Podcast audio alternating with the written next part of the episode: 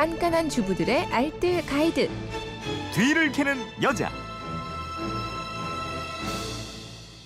예, 깨알 같은 살림 아이디어가 있습니다. 뒤를 캐는 여자 곽지연 리포터와 함께합니다. 어서 오세요. 네, 안녕. 어디 안녕하셨어요. 어디 다녀오셨어요? 네? 애들 어린이집 방학이었어서요. 야, 진짜 어린이집 오, 방학하면은 나왔습니다. 저 일하는 엄마들은 어떻게 해요? 이 집에서 애 봐야 되죠. 그래서 아, 방송을 못 했는데 그랬구나. 이제 나오니까 정말 살 것 같아요. 축하합니다. 네. 저 없어서 좋으셨던 예. 건 아니시죠? 아유 천만의 무금. 예, 네. 살짝은 휴대폰 뒷번호 7823님인데 저희 집 드레스룸이 좀 협소한 관계로 겨울 옷들을 그냥 박스에 넣어둔 채로 하나하나 꺼내 입었네요. 봄이라 다시 넣어둬야 할 것 같은데 어떻게 하면 겨울 옷 수납과 정리를 잘할 수 있을까요? 우선 종이 박스라도 더 사와서 정리를 해야 할까요? 초보주부 몸과 마음이 따로 노는 이 게으름을 떨쳐주세요 하셨습니다. 이거 고민이죠. 이제 네. 겨울옷 부피도 크고 말이에요. 맞아요. 이거 겨울옷 정리 노하우 알려주세요. 요즘 텔레비전 보면요. 정리의 달인들이 많이 나와서 옷장 정리 노하우 알려주더라고요. 네. 네. 이 달인이 아닌 제가 보기에는 잘 모르겠어서 음. 오늘 저같이 정리에 어려움을 겪는 분들을 위해서요. 좀 쉽게 겨울옷 정리하는 방법을 알려드리겠습니다. 내일 모레 한 주말까지는 영하의 날씨로 좀 춥대요. 네. 그러니까 그 이후에 조금씩 정리해 보시는 것도 음. 좋겠어요.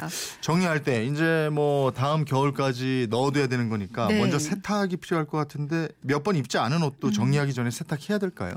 단 한 번을 입어도요. 눈에 보이지 않는 아주 작은 땀이나 미세먼지 같은 것들이 옷에 다 달라붙어 있거든요. 어.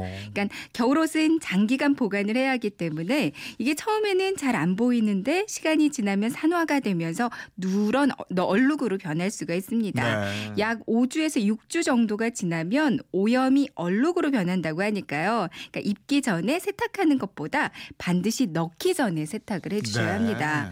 니트와 다운 점퍼 를 손 세탁을 하신다면요. 미지근한 물로 중성 세제를 이용해서 세탁해 주시면 되고요. 음. 그리고 말릴 때는 뉘어서 말리고 다운 점퍼는 거의 다 말랐을 때 페트병이나 방망이 같은 거 이용해서 탁탁 두드려줘야 다운이 다시 살아나요. 네. 세탁이 끝났으면 정리는 뭐부터 해야 되죠? 네.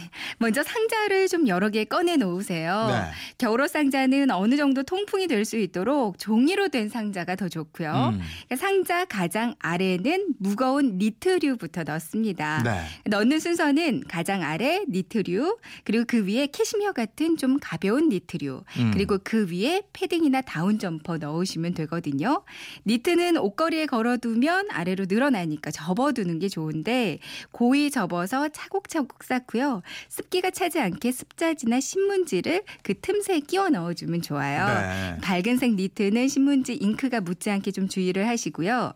그리고 수납 공간이 좀 여유롭지가 않으면 돌돌 말아서 보관해도 좋은데요. 음. 가운데를 접으면 접힌 자국이 선명하게 가운데 남거든요. 네.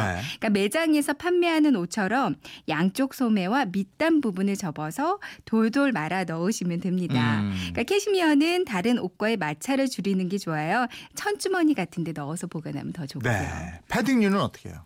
다운 점퍼나 패딩도 역시 장시간 옷걸이에 걸어두면 충전재가 아래쪽으로 다 내려와서 보온성이 떨어질 수 네. 있거든요.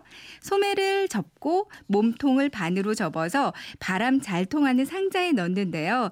여행 가방 같은 데 넣어줘도 좋고요. 아. 이때 압축 포장은 안 하는 게 좋습니다. 네. 그러니까 장시간 압축이 돼 있으면 원래 모양으로 회복되기가 좀 힘들거든요. 음. 부피가 감당이 안 된다면 역시 돌돌 말아서 집에 올 나간 스타킹 있죠. 네. 여기에 넣어 서 사탕처럼 스타킹 끝을 붙어서 묶어서 음. 보관하는 방법도 있어요. 네. 상자 가장 아래는 무거운 니트류, 그리고 종이 한 장 깔고 캐시미어처럼 가벼운 니트류, 그리고 또 종이 한 장을 깔고 그 위에는 패딩 넣어주시면 되고요. 음. 종류별로 상자를 따로 구분해서 넣는 것도 좋아요. 네. 그리고 접 어 놓지 않고 그 걸어 두셔야 하는 겨울옷은 가죽 자켓, 모피, 모직 코트가 있거든요. 네. 모직 코트는 보관하기 전에 반드시 드라이 클리닝 한번 해 주셔야 되고요. 음. 세탁 비닐을 벗겨서 휘발성 기름기를 모두 날려 버려야 돼요. 네. 나무 옷걸이에 걸으면 부직 에, 나무 옷걸이 일단 걸고요. 부직포 덮개를 씌우고 보관하시면 되는데 이 부직포 덮개가 없으면 집에 안 입는 셔츠 있죠. 네, 네. 이거를 씌워 두셔도 됩니다. 아,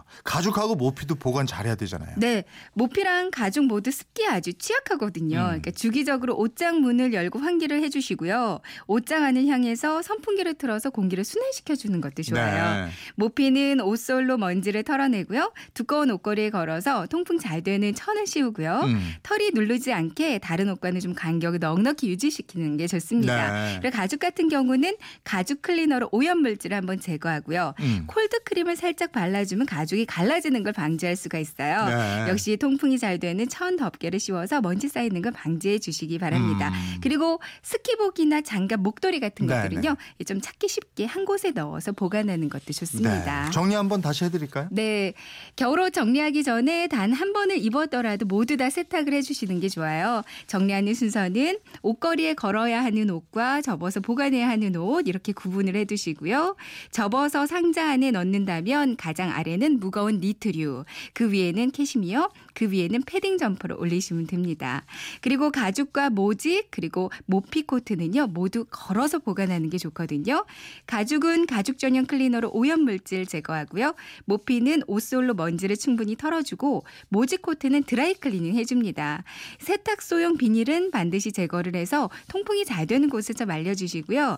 묵직한 옷걸이에 걸고 통풍이 잘 되는 천을 씌워서 보관하는데 천 덮개 가 없다면 집에 안 입는 셔츠 이용해서 덮어주셔도 돼요. 네. 스키복이나 장갑, 목도리 등은 찾기 쉽게 한 곳에 넣어서 보관하는 게 좋고요. 네. 살림에 대한 궁금증은 어디로 문의합니까? 네, 그건 이렇습니다. 인터넷 게시판이나 MBC 미니 또 휴대폰 문자샵 8001번으로 보내주시면 되는데요. 문자로 보내실 때는 짧은 건 50원, 긴 건 100원의 이용료가 있습니다. 네, 뒤를 캐는 여자 곽지연 리포터였습니다. 고맙습니다. 네, 고맙습니다.